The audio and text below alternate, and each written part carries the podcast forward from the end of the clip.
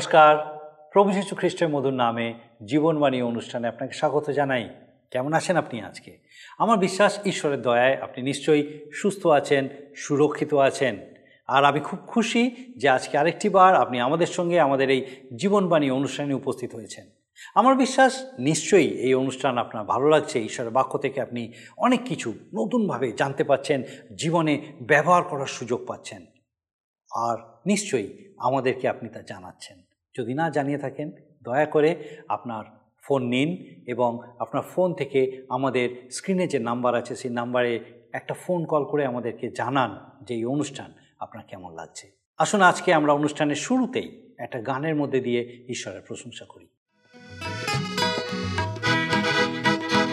আমি খুশি আছি, আমি খুশি আছি যিশুতে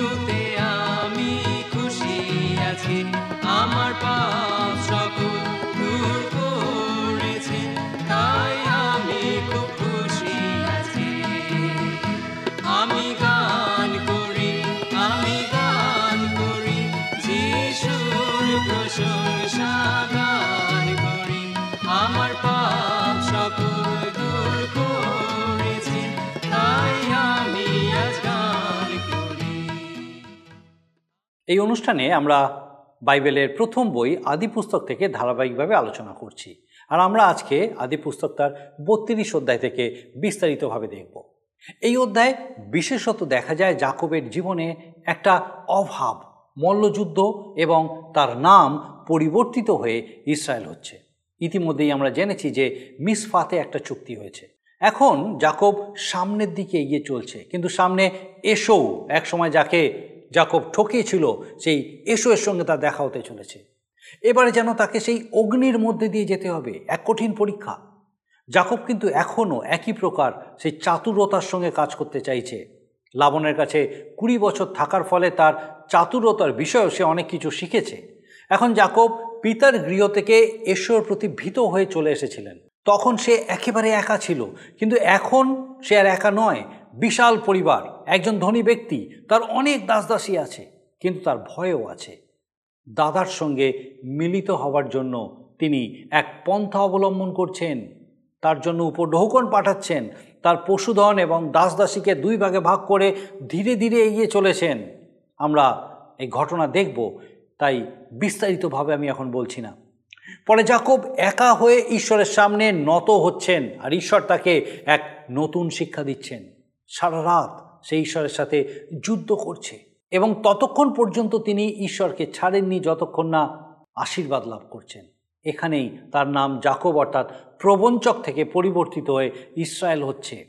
অবশ্যই তাকে সেই আঘাত পেতে হয়েছিল। ঈশ্বর সর্বদাই আমাদের সঙ্গে থাকেন। তিনি যথার্থ সময়ে আমাদেরকে পরিবর্তিত করেন। ইসরায়েল এই নতুন নামেই তিনি আখ্যাত হলেন। আর এখন থেকেই তার বংশধররা সেই নামেই পরিচিত। আসুন আমরা ঈশ্বরের বাক্য থেকে লক্ষ্য করি যে তিনি আজকে তার জীবন্ত বাক্যের মধ্যে দিয়ে আরও আমাদেরকে কি কি বলতে চান, কীভাবে তা দেখাতে চান আর আমার প্রার্থনা যেন এই সময় আমরা ঈশ্বরের রব শুনতে পাই এবং ঠিক যেভাবে তিনি আমাদেরকে বলতে চান, সেইভাবে যেন আমরা তার কথা বুঝতে পারি। আসুন ঈশ্বরের বাক্যের বিস্তারিত আলোচনার দিকে যাই। প্রিয় বন্ধু, জীবনবাণীর আজকের এই অনুষ্ঠানে আমরা আদি পুস্তকে বত্রিশের অধ্যায় এসে পৌঁছালাম। এই অধ্যায় আমরা দেখব জাকব দীর্ঘ কুড়ি বৎসর পর নিজ দেশে ফিরছেন। শুনলে মনে হয় কত আনন্দ। এতদিন পর বাড়িতে যাচ্ছি, কিন্তু ঠিক তেমনটি নয়। বিপরীত ছবি দেখব, সতর্কতার পদক্ষেপ, অজানার সাথে মল্লযুদ্ধ, ভাইয়ের সাথে পুনর্মিলন। বাইবেলে মোট এগারোশো উননব্বইটি অধ্যায়ের মধ্যে অনেকগুলো অধ্যায় বিশেষ অধ্যায় বলে পরিচিত এবং আদিপুস্তক বত্রিশের অধ্যায় তেমনি একটি অধ্যায়। আর বাইবেলে জাকব এক অদ্ভুত চরিত্র, মায়ের আদরের সন্তান কিন্তু মনে দুষ্টামি ভরা। সুযোগ অন্বেষী ও চতুর, প্রথমে ভাইকে বলিয়ে নিলেন যে জ্যেষ্ঠ অধিকার সে পাবে। বাবাকে ঠকিয়ে জ্যেষ্ঠের যে আশীর্বাদ তা হরণ করলেন। বড় ভাইয়ের ভয়ে মামার বাড়ি পালালো। এক দুদিন নয়, দীর্ঘ কুড়ি বৎসর দাসত্ব করল। তথাপি ঈশ্বর তাকে কিন্তু বর্ধিষ্ণু করলেন। অবশেষে আবার মামার ভয়ে সে পালালো। আবার কিন্তু এবারে দেখব ছবিটা অন্য রকম মামার বাড়ি আসার সময় সে কেবল একা। কুড়ি বৎসর পর বাড়ি ফিরছে বিরাট পরিবার। দুই স্ত্রী, দুই দাসী এগারো পুত্র, এক কন্যা, বিরাট পশুপাল ও বহু দাস। মামার ভয়ে পালাবার সময় মামা ধরে ফেললেন, কিন্তু ঈশ্বর রক্ষা করলেন। এর আগের অনুষ্ঠানে আমরা শুনেছি। যাত্রা শুরু করে নূতন ভয় দেখা দিল বড় ভাই। জাকবের মনে বল জোগানোর জন্য ঈশ্বরের দূতের সাথে যুদ্ধ করে জয়লাভ করলেন, কিন্তু যেন গর্ব না করেন, ঈশ্বর তাকে খোঁড়া করে দিলেন। জাকবের যাত্রা থামল না। কেননা ফিরবেন কোথায়? সুতরাং যাত্রা শুরু হলো। জাকব আগে বাড়লেন। জাকবের জীবনের আজকের সমস্যা আমরা দেখব বত্রিশের অধ্যায়, প্রথম কয়েকটি পদ আমরা পাঠ করি। লেখা আছে এখানে, আর জাকব আপন পথে অগ্রসর হইলে ঈশ্বরের দূতগণ তাহার সঙ্গে সাক্ষাৎ করিলেন। তখন জাকব তাহাদেরকে দেখিয়া কহিলেন এই ঈশ্বরের সেনাদল, অতএব সেই স্থানের নাম মহনয়িম। দুই সেনাদল রাখিলেন। তাহার পর জাকব আপনার অগ্রে সেই দেশের ইদম অঞ্চলে তাহার ভ্রাতা এসৌর নিকটে দূতগণকে পাঠাইলেন। তিনি তাহাদেরকে এই আজ্ঞা করিলেন, তোমরা আমার প্রভু এসৌকে বলিবে, আপনার দাস জাকব আপনাকে জানাইলেন। আমি লাবণের কাছে প্রবাস করিতেছিলাম, এ পর্যন্ত অবস্থিতি করিয়াছি। আমার গরু, গর্ধব, মেষপাল ও দাস দাসী আছে, আর আমি প্রভুর অনুগ্রহ দৃষ্টি পাইবার জন্য আপনাকে সংবাদ পাঠাইলাম। পরে দূতগণ জাকবের নিকটে ফিরিয়া আসিয়া কহিল আমরা আপনার ভ্রাতা এসুর কাছে গিয়াছিলাম, আর তিনি চারি শত লোক সঙ্গে লইয়া আপনার সহিত সাক্ষাৎ করিতে আসিতেছেন। তখন জাকব অতিশয় ভীত, উদ্বিগ্ন হইলেন, আর যে সকল লোক তাহার সঙ্গে ছিল তাহাদিগকে ও গোমেশাদির সমস্ত পাল ঔষ্ট্রগণকে বিভক্ত করিয়া দুই দল করিলেন, কহিলেন, এসেও আসিয়া যদ্যপি এক দলকে প্রহার করেন, তথাপি অন্য দল অবশিষ্ট থাকিয়া রক্ষা পাইবে। তখন জাকব কহিলেন, হে আমার পিতা অব্রাহামের ঈশ্বর ও আমার পিতা ইশাকের ঈশ্বর, তুমি সদাপ্রভু আপনি আমাকে বলিয়াছিলে, তোমার দেশে জ্ঞাতিদের নিকটে ফিরিয়া যাও, তাহাতে আমি তোমার মঙ্গল করিব। তুমি এই দাসের প্রতি যে সমস্ত দয়া ও যে সমস্ত সত্যাচরণ করিয়াছ, আমি তাহার কিছুই যোগ্য নই, কেননা আমি নিজ যষ্টিখানি লইয়া এই জর্দন পার হইয়াছিলাম, এখন দুই দল হইয়াছি, বিনয় করি আমার ভ্রাতার হস্ত হইতে, এসৌর হস্ত হইতে আমাকে রক্ষা করো, কেননা আমি তাহাকে ভয় করি। পাছে সে আসিয়া আমাকে, ছেলেদের সহিত মাতাকে বধ করে। তুমি তো বলিয়াছ, আমি অবশ্যই তোমার মঙ্গল করিব এবং সমুদ্র তীরস্থ যে বালি বাহুল্য প্রযুক্ত গণনা করা যায় না, তাহার ন্যায় তোমার বংশ করিব। ঈশ্বর তার আপন পঠিত বাক্যের দ্বারা আমাদেরকে আশীর্বাদ করুন। প্রথম বারোটি পদ পাঠ করে দেখলাম লাবণ মামা ফিরে গেছে চুক্তি অনুযায়ী আর তাড়া করে আসবে না। কিন্তু যাত্রার জন্য আগাতেই সামনে ওরা কারা? জাকব ভেবেছিলেন হয়তোবা আবার বাধা। জাকব চিনলেন যে ওরা ঈশ্বরের দূত দল জাকবের সাথে সাক্ষাৎ করতে এসেছেন। জাকব বললেন, এ তো ঈশ্বরের সেনাদল। সুতরাং এই স্থানের নাম মহনৈম। দুই সেনাদল থাকবে। ঈশ্বর জাকবকে জানিয়ে দিলেন যে, এখন আমি সরাসরি তোমার ভার নিলাম। জাকব আগে চতুর ছিলেন। এখন লাবণের কাছ থেকে ফেরার পর আরও চতুর হয়েছেন। তা তো হবেই, দীর্ঘ কুড়ি বৎসর যাবৎ লাবণ মামার কলেজে পাঠাভ্যাস করেছেন। লাবণ কেবল চতুর নয় মহা চতুর তা না হলে কুড়ি বৎসরে দশ বার জাকবকে ঠকিয়েছেন। এখন জাকবের কুড়ি বৎসর পূর্বের কথা স্মরণ হচ্ছে। আমরা একটা কথা মনে রাখব, যে আমরা যেমন বুনব, তেমন কাটব।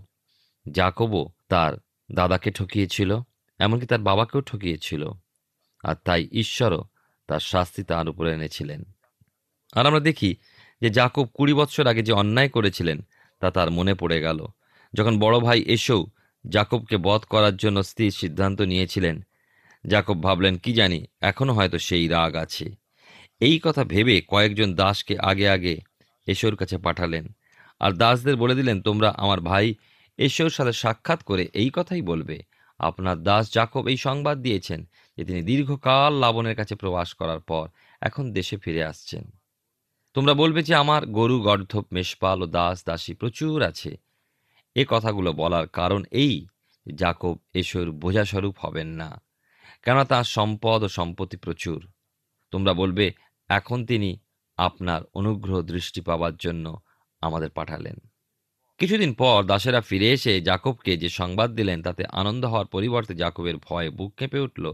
দাসেরা সংবাদ দিল, আপনার ভাই চারশো লোক নিয়ে আপনার সাথে সাক্ষাৎ করতে এগিয়ে আসছেন। জাকব খুবই উদ্বিগ্ন ভীত হয়ে উঠলেন, এখন আমি কীভাবে আগাবো? আর জাকব তাঁর দাস দাসী লোকজন ও পশুপাল দুই দলে ভাগ করলেন আর বললেন এসেও যদি এক দলকে আক্রমণ করে, অপর দল পালাতে পারবে। আমরা অনেকেই এই রকম।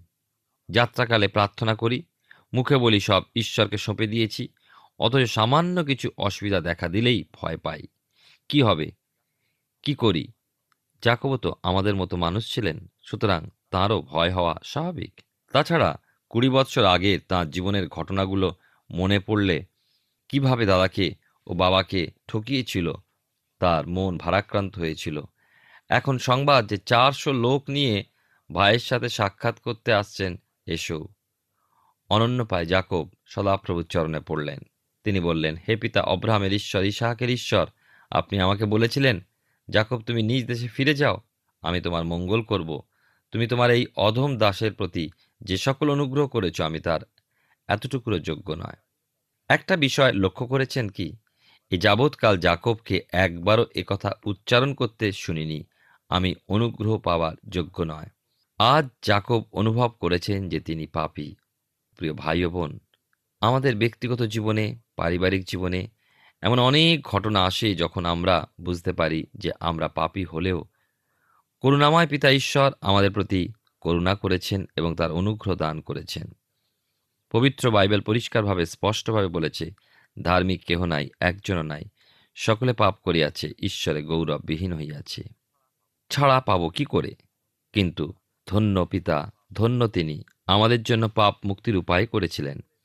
বাইবেলের নতুন নিয়মে রোমিওদের প্রতি পত্রে ছয় অধ্যায় তেইশ পদে সাধু পৌল লিখেছেন, কেননা পাপের বেতন মৃত্যু, কিন্তু ঈশ্বরের অনুগ্রহ দান আমাদের। প্রভু যীশুখ্রিস্টে অনন্ত জীবন। জাকব যখন ঈশ্বরের অনুগ্রহ অনুভব করলেন, তখন এই কথা বললেন, কেননা আমি নিজ যষ্টিখানি লইয়া এই জর্দন পার হইয়াছিলাম। জাকবের স্মরণে আসছে, একা, একেবারে একা হাতে একটা লাঠি নিয়ে তিনি জর্দন পার হয়ে চলেছেন এক অজানার উদ্দেশ্যে। কেউ জানে না কি আছে তার জন্য। আজ কুড়ি বৎসর পর জাকব ফিরছেন তার সঙ্গে দুটো দল। প্রত্যেক দলে উট, গর্ধব, হাজার হাজার মেষপাল ইত্যাদি এবং তার স্ত্রী, পুত্র, কন্যারা, এ হলো আজকের জাকবের ছবি। জাকব ঈশ্বরের চরণ নিজেকে রাখলেন ও কাতর বিনতি রাখলেন তিনি মন খুলেই তার সকল কথা জানালেন। তিনি বললেন, আমি এসৌকে ভয় করি, কেননা এসৌ হয়তো তার স্ত্রী ও পুত্রদের বধ করবে এবং তাকেও বধ করবে। আদিপুস্তক তার বত্রিশের অধ্যায় তেরো থেকে আমরা তেইশ পদের ঘটনা দেখি, যে এসৌর সাথে সম্মুখাসম্মুখী হওয়ার জন্য প্রস্তুতি। জাকব তার ভাইকে কিছু উপঢৌকন পাঠানো উপযুক্ত মনে করলেন এবং তার বিশাল পশুপাল থেকে দুইশো ছাগি, কুড়িটা ছাগল, দুইশো মেশি, কুড়িটা মেষ, তিরিশটা দুগ্ধবতী উট, চল্লিশটা গাভী, দশটা বৃষ, কুড়িটা গর্ধপী, দশটা গর্ধব শাবক। এই সব নিয়ে নিজের একজন বিশ্বস্ত দাসের হাতে দিয়ে আগে পাঠিয়ে দিলেন আর বলে দিলেন, আমার ভাই এসোর সাথে দেখা হলে তিনি যখন জিজ্ঞাসা করবেন, এসব কার? তোমরা বলবে যে, আপনার দাস জাকবের এবং আমাদের প্রভু এসোর জন্য পাঠিয়েছেন। তিনি পশ্চাতে আসছেন। এরপর জাকব ওই প্রকার আরও দুই দল, অর্থাৎ মোট তিন দল, পর পর পাঠালেন। জাকব নিশ্চিত হলেন যে এবার ভাই এসেও শান্ত হবেন। সন্ধ্যা হলে পর জাকব দুই স্ত্রী, দুই দাসী ও এগারোটা সন্তান নিয়ে জব্বক নদী পার হলেন। এইভাবে জাকবের সব কিছু পার হয়ে গেলেন এবং পার করে নিলেন। যে স্থানে জাকব জব্বক নদী পার হলেন, স্থানটা খুবই নির্জন, নিরিবিলি। আদিপুস্তক, তার বত্রিশে অধ্যায়, চব্বিশ থেকে তিরিশ পদ আমি পাঠ করতে চাই। লেখা আছে, আর জাকব তথায় একাকী রহিলেন এবং এক পুরুষ প্রভাত পর্যন্ত তাহার সহিত মল্লযুদ্ধ করিলেন। কিন্তু তাহাকে জয় করিতে পারিলেন না দেখিয়া তিনি জাকবের শ্রোণীফলকে আঘাত করিলেন। তাহার সহিত এইরূপ মল্লযুদ্ধ করাতে জাকবের উরু ফলক স্থানচ্যুত হইল। পরে সেই পুরুষ কহিলেন, আমাকে ছাড়ো, কেননা প্রভাত হইল। জাকব কহিলেন, আপনি আমাকে আশীর্বাদ না করিলে আপনাকে ছাড়িব না। পুনশ্চ তিনি কহিলেন, তোমার নাম কি? তিনি উত্তর করিলেন জাকব তিনি কহিলেন, তুমি জাকব নামে আর আখ্যাত হইবে না, কিন্তু ইসরায়েল ঈশ্বরের সহিত যুদ্ধকারী নামে আখ্যাত হইবে। কেন তুমি ঈশ্বরের ও মনুষ্যদের সহিত যুদ্ধ করিয়া জয়ী হইয়াছ। তখন জাকব জিজ্ঞাসা করিয়া কহিলেন, বিনয় করি, আপনার নাম কি বলুন? তিনি বলিলেন, কি জন্য আমার নাম জিজ্ঞাসা করো? পরে তথায় জাকবকে আশীর্বাদ করিলেন। তখন জাকব সেই স্থানের নাম পনুয়েল, ঈশ্বরের মুখ রাখিলেন। কেন তিনি কহিলেন, আমি ঈশ্বরকে সম্মুখাসম্মুখী হইয়া দেখিলাম, তথাপি আমার প্রাণ বাঁচিল। পরে তিনি পনুয়েল পার হইলে সূর্যোদয় হইল আর তিনি উরুতে খোঁড়াইতে লাগিলেন। এই কারণ ইসরায়েল সন্তানেরা অদ্যাপি শ্রোণী ফলকের উপরিস্থ উরুসন্ধির শিরা ভোজন করে না। কেননা তিনি জাকবের শ্রোণী ফলক অর্থাৎ উরুসন্ধির শিরা স্পর্শ করিয়াছিলেন। আমরা দেখতে পেলাম এই পাঠে যে রাত্রের আধার নেমে এলো, যেদিন বাড়ি থেকে বার হয়ে পদ্মনারামে যাত্রা করেছিলেন, সেই রাত জাকবের জীবনের প্রথম রাত একলা। আর রাত্রিতে ক্লান্তিতে গভীর ঘুমে ঢুলে পড়েছিলেন, আর সেই দিন রাত্রে স্বপ্ন স্বর্গের সিঁড়ি ও স্বর্গের দূতদের স্বপ্নে দেখে নিলেন। কিন্তু আজকের এই রাত যেন বেশি নিঝুম। জবক নদীর কুল কুল ধ্বনিও যেন তার কাছে গর্জনের মতো মনে হচ্ছিল। গা ছমছম করছে, নিদ্রা চলে গেছে। জাকব চিন্তা করছেন, আমার পশ্চাতে মামা লাবণ বৃদ্ধ হলেও শক্তি ও পরাক্রমে তার সাথে পেরে উঠব না। সামনে ভাই এসেও সেই একই অবস্থা শক্তি ও পরাক্রমে পেরে উঠব না। জাকবের শরীর যেন শিউরে উঠে। জাকব দ্বিগুণ বিশ্বাস বৃদ্ধি করতে চান। হাঁটুর উপর পড়েন অব্রাহামের ঈশ্বর ইসাহাকের ঈশ্বর জাকব জোর দিয়ে বলতে পারেন, তুমি আমারও ঈশ্বর, কেননা তাহলে বেথেলে তুমি আমাকে আশীর্বাদ দিয়েছ, বৃদ্ধি দিয়েছ, আবার তুমিই বলেছ নিজ দেশে ফিরে যাও, এখন তুমি আমাকে রক্ষা করবে। জাকবের মল্লযুদ্ধ বিষয় নানা মত ও নানা সমালোচনা আছে। প্রশ্ন উঠছে মল্লযুদ্ধই যদি করবেন, তাহলে কার সাথে করলেন? ঈশ্বর? ঈশ্বর তো আত্মা, বাতাসের সাথে তো লড়াই করা যায় না। আমরা আমাদের আলোচনায় কোনো প্রকার তর্কের মধ্যে যাব না। বাইবেল তর্কের জন্য নয়। সহজ ও সরল বিশ্বাসে ঈশ্বরের বাক্য বিশ্বাস করে নেওয়াটাই ঠিক। আমি বলি, মল্লযুদ্ধ নিশ্চয়ই করেছিলেন। আপনি বলবেন লোকটিকে আমি বলব, তিনি ছিলেন ঈশ্বরের আত্মা ও প্রতিনিধি যীশুখ্রিস্ট। আশ্চর্য লাগে, তাই না? আসুন আমরা বাইবেলে পুরাতন নিয়মে হোসেও ভাওবাদী পুস্তকের বারোর অধ্যায় এক থেকে পাঁচ পদ পাঠ করি। কি লেখা আছে জানেন? শুনুন মন দিয়ে। ইফ্রইম মিথ্যা কথায় ও ইসরায়েল কুল ছলনায় আমাকে বেষ্টন করে। এবং জিহুদা এখনও ঈশ্বরের কাছে বিশ্বস্ত, পবিত্রতমের কাছে চঞ্চল।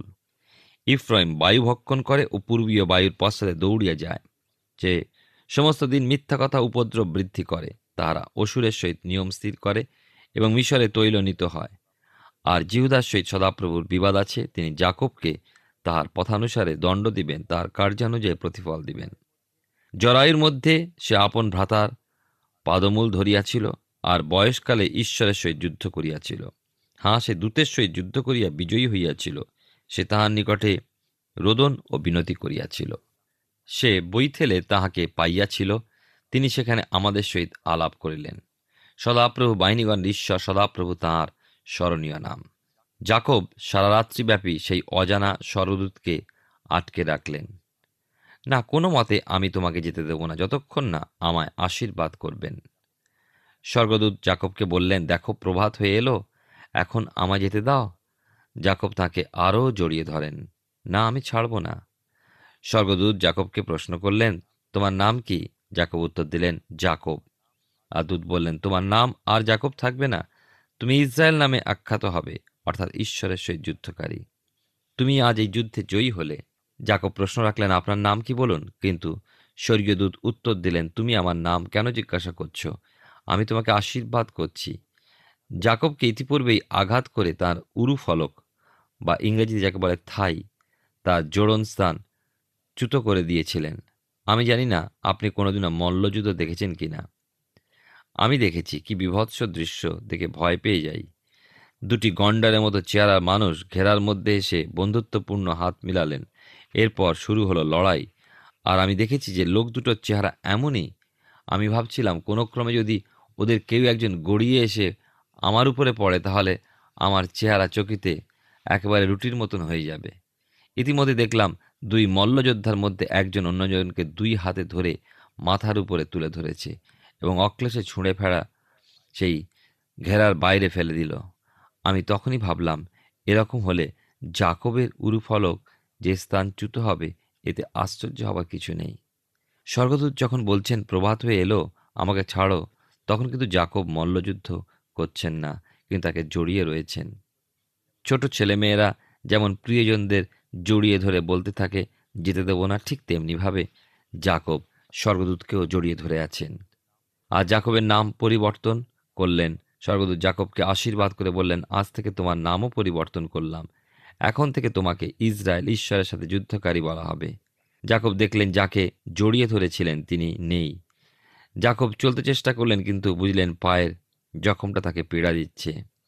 ঈশ্বর জাকবকে তার বশে আনবার জন্যই মার দিয়েছিলেন, তথাপি তিনি হার মানতে চাননি। একটা ছোট ছেলেকে তার মা সাজা দিয়ে বলেছিল, ঘরের কোণে গিয়ে চুপ করে বসে থাকো। অনেকক্ষণ পর ঘরের মধ্যে আওয়াজ শুনে মা রান্নাঘর থেকে জিজ্ঞাসা করলেন তুমি কি বসে আছো? সে জবাব দিল হ্যাঁ মা, তবে দাঁড়িয়ে বসে আছি। জাকব ওই স্থানের নাম পনুয়েল রাখলেন, আর নামের অর্থ হল ঈশ্বরের মুখ। যেমন নাম রেখেছিলেন বেথেল, ঈশ্বরের গৃহ। জাকবের চরিত্র বড় অদ্ভুত চরিত্র। যৌবনে মায়ের আঁচল ঢাকা সন্তান, হারণে পৌঁছালেন কর্মঠ চতুর ব্যক্তি। পলায়নের সময় ঈশ্বর তার সাথী। এখন আরও কত দেখব? জাকব একেবারে দুর্বল ব্যক্তি ছিলেন না, যথেষ্ট শক্তিমান পুরুষ ছিলেন। শারীরিক শক্তি যথেষ্ট ছিল, কিন্তু এখন ঈশ্বরের একটা অঙ্গুলি চালনায় জাকবের অসহায় অবস্থা পা খোঁড়া হয়ে গিয়েছে।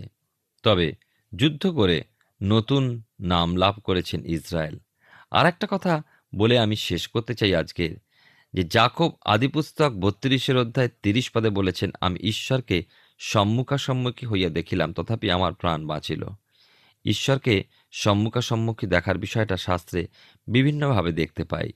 যাত্রা পুস্তক তার তেত্রিশের অধ্যায়, কুড়ি পদে ঈশ্বর মসিকে বলেছিলেন, তুমি আমার মুখ দেখিতে পাইবে না, কেননা মনুষ্য আমাকে দেখিলে বাঁচিতে পারে না। তবে মসি ঈশ্বরের প্রতাপের জ্যোতি দেখেছিলেন, তাই তার পক্ষে যথেষ্ট হয়েছিল। জাকব ঈশ্বরের দূতের সাথে মল্লযুদ্ধ করেছিলেন। বাইবেলের নতুন নিয়মে দ্বিতীয় করিন্ত তার চারের অধ্যায় ছয় পদে লেখা আছে যেন যীশুখ্রিস্টের মুখমণ্ডলে ঈশ্বরের গৌরবের জ্ঞান দীপ্তি প্রকাশ পায়। আর যৌন লিখিত সুষমাচারে একের অধ্যায় আঠেরো পদে লেখা আছে, ঈশ্বরকে কেহ কখনো দেখে নাই। একজাত পুত্র যিনি পিতার ক্রোড়ে থাকেন, তিনিই তাহাকে প্রকাশ করিয়াছেন। আসুন সেই যিশুর মধ্যে দিয়ে আমরা ঈশ্বরকে দেখি এবং তার বাক্যের মধ্যে দিয়ে আমরা প্রভু যিশুকে এবং ঈশ্বরকে দেখি। ঈশ্বর আপনার জীবনে মঙ্গল করুন। আমরা বাইবেলের প্রথম বই আদি পুস্তক থেকে বিস্তারিতভাবে আলোচনা করছি। আর আমার বিশ্বাস, ঈশ্বর নিশ্চয়ই তার জীবন্ত বাক্যের মধ্যে দিয়ে আপনার সঙ্গে কথা বলছেন। আমরা জাকবের বিষয়ে নিশ্চয়ই বুঝতে পেরেছি যে তার অবস্থা কীরকম ছিল। তিনি চতুর এবং বুদ্ধিমান ছিলেন, ঈশ্বর তাকে আশীর্বাদ করেছিলেন। যখন সে হারণে ছিল, তখনও আশীর্বাদ করেছেন। এখন আমরা দেখি যে তিনি একজন ধনী ব্যক্তি। এক সময় কেবলমাত্র একটা লাঠি হাতে নিয়ে তিনি এসেছিলেন।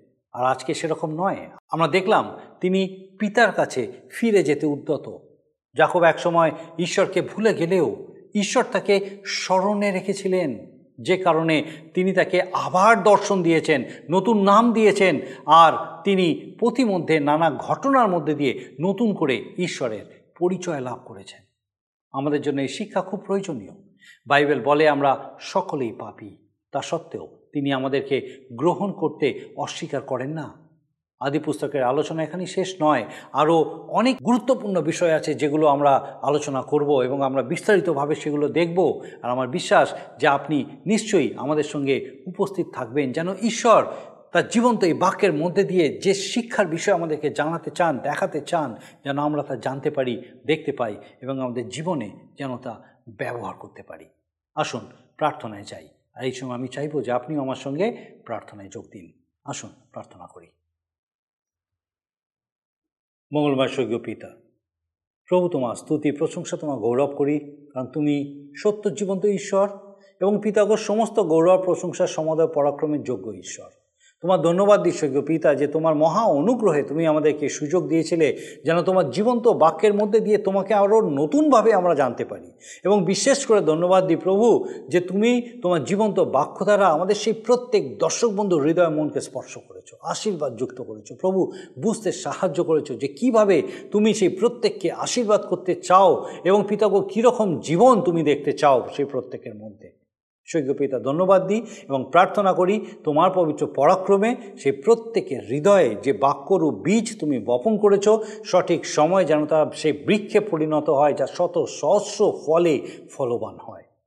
প্রার্থনা করি এই সময় পিতাগো, আমাদের প্রত্যেক দর্শক বন্ধুর জন্য, তাদের পরিবার, তাদের প্রিয়জনদের জন্য স্বর্গীয় পিতা, বিশেষ করে প্রার্থনা করি এই মুহূর্তে যদি কোনো পরিবার কোনো রকম সমস্যার মধ্যে আছেন, হয়তো অর্থনৈতিক কারণে বা অসুস্থতার কারণে বা অন্য কোনো পারিবারিক সমস্যা, স্বামী স্ত্রীর অশান্তি বা সন্তানের সঙ্গে সমস্যা, সন্তান হতে বিপদে যাচ্ছেন বা যে কোনো সমস্যাই হোক, প্রভু যে কোনো নাম হতে পারে সেই সমস্যার, কিন্তু প্রভু তোমার পবিত্র অনুগ্রহে, পিতাগো, তুমি সেই সকল সমস্যার সমাধানের সমর্থ এবং পিতাগো সেই বিশ্বাসে, সেই নির্ভরশীলতায় আমাদের প্রত্যেক দর্শক বন্ধুকে তুমি পূর্ণ করো, আশীর্বাদ যুক্ত করো এবং প্রার্থনা করি পিতাগো, এই মুহূর্তে তারা যদি কোনো রকম সমস্যার মধ্যে থাকেন, প্রভু যা তুমি জানো এবং প্রার্থনা করি, প্রভু, তোমার পবিত্র অনুগ্রহে সেই প্রত্যেককে সেই সমস্যা থেকে বেরিয়ে এসে তোমার গৌরব করার সুযোগ দাও। স্বর্গীয় পিতা, পরিবার যদি আলাদা হয়ে গিয়ে থাকে, একত্র করো। সন্তান যদি বিপদগামী হয়ে থাকে, প্রভু, এই মুহূর্তে স্পর্শ করো, ফিরিয়ে আনো। যেন পিতামাতা, সন্তান একসঙ্গে হয়ে আবার তোমার গৌরব করতে পারে, প্রভু, দয়া করো। স্বামী, স্ত্রী যদি আলাদা থাকেন, প্রভু, তোমার পবিত্র অনুগ্রহে তোমার প্রেমে আবার প্রত্যেককে একত্রিত করো। স্বর্গীয় পিতা, তোমার দয়ায় যদি কোনো অসুস্থতা থাকে স্বর্গীয় পিতা, পরিবারে, প্রভু তোমার পবিত্র অনুগ্রহে, তোমার মহাপরাক্রম কার্য সাধনকারী বাক্য তুমি প্রেরণ করো এবং যেভাবে তোমার বাক্যে তুমি বলেছ, স্বর্গীয় পিতা তোমার সেই বাক্য দ্বারা তোমার আরোগ্যতা, স্পর্শ তাদেরকে উপলব্ধি করতে সাহায্য করো। স্বর্গীয় পিতা আমাদের প্রত্যেক দর্শক বন্ধু, তাদের পরিবার, তাদের প্রিয়জন, প্রত্যেককে তোমার চরণে সমর্পণ করি। সেই প্রত্যেক গৃহকে তোমার চরণে সমর্পণ করি। প্রভু যেন সেই প্রত্যেক গৃহ তোমার আশীর্বাদের গৃহ হয়, তোমার আলোকিত গৃহ হয়, যেন যতজন প্রভু সেই গৃহে আসে এবং যায়, তোমার শান্তি, আনন্দ, তোমার উৎসাহ তোমার সান্নিধ্য, সহভাগিতা সে আস্বাদ লাভ করে তোমার গৌরব করতে পারে। প্রভু, তুমি কৃপা করো। স্বর্গীয় পিতা একটিবার আমরা সকলে তোমার চরণে সমর্পিত হই। বিশেষ করে আমাদের প্রত্যেক দর্শক বন্ধু, তাদের পরিবার এবং প্রিয়জনদেরকে তোমার চরণে সমর্পণ করে ধন্যবাদের সঙ্গে প্রার্থনা তোমার যিশু নামে চাই, দয়া করে শ্রবণ গ্রহণ করো। আমি ঈশ্বরের মহা অনুগ্রহে আমরা আরেকটি বাড়ির সুযোগ পেয়েছিলাম, যেন একসঙ্গে তার চরণে বসতে পারি, তার জীবন্ত বাক্য থেকে শিখতে পারি, জানতে পারি এবং আমাদের জীবনে ব্যবহার করতে পারি। আমার বিশ্বাস, আপনি নিশ্চয়ই ঈশ্বরের বাক্য থেকে জানছেন, শিখছেন এবং জীবনে ব্যবহারের মধ্যে দিয়ে ঈশ্বরকে আরও নতুনভাবে আপনার জীবনে উপলব্ধি করতে পারছেন। আর আমার বিশ্বাস, আগামী দিনেও এইভাবে একসঙ্গে আমরা, আমি, আপনি একসঙ্গে ঈশ্বরের বাক্যে বৃদ্ধি পাব। ঈশ্বর আপনার মঙ্গল করুন। প্রিয় বন্ধু, আশা করি জীবনবাণী অনুষ্ঠানটি আপনার ভালো লেগেছে। আর যদি ভালো লেগে থাকে, তাহলে অবশ্যই আমাদের একটা মিসড কল দিন। গত সপ্তাহের বিজয়ী দর্শক বন্ধুরা হলেন উত্তর চব্বিশ পরগনা থেকে বুলটি বিশ্বাস ও দক্ষিণ চব্বিশ পরগনা থেকে ভোতন মণ্ডল আমাদের মিসড কল দেবার নম্বরটি হল zero four four four nine zero eight one two nine zero. আপনি প্রার্থনা ও আরও অধিক জানতে আগ্রহী হলে আমাদের সঙ্গে অবশ্যই ফোনের মাধ্যমে যোগাযোগ করতে পারেন। আমাদের mobile number nine four three three four nine seven two three five এবং আরেকটি হল nine four three three eight zero three seven double five. আর আমাদের ঠিকানা টিভি স্ক্রিনে আপনারা দেখে নিন। ধন্যবাদ। ভালো থাকুন, সুস্থ থাকুন।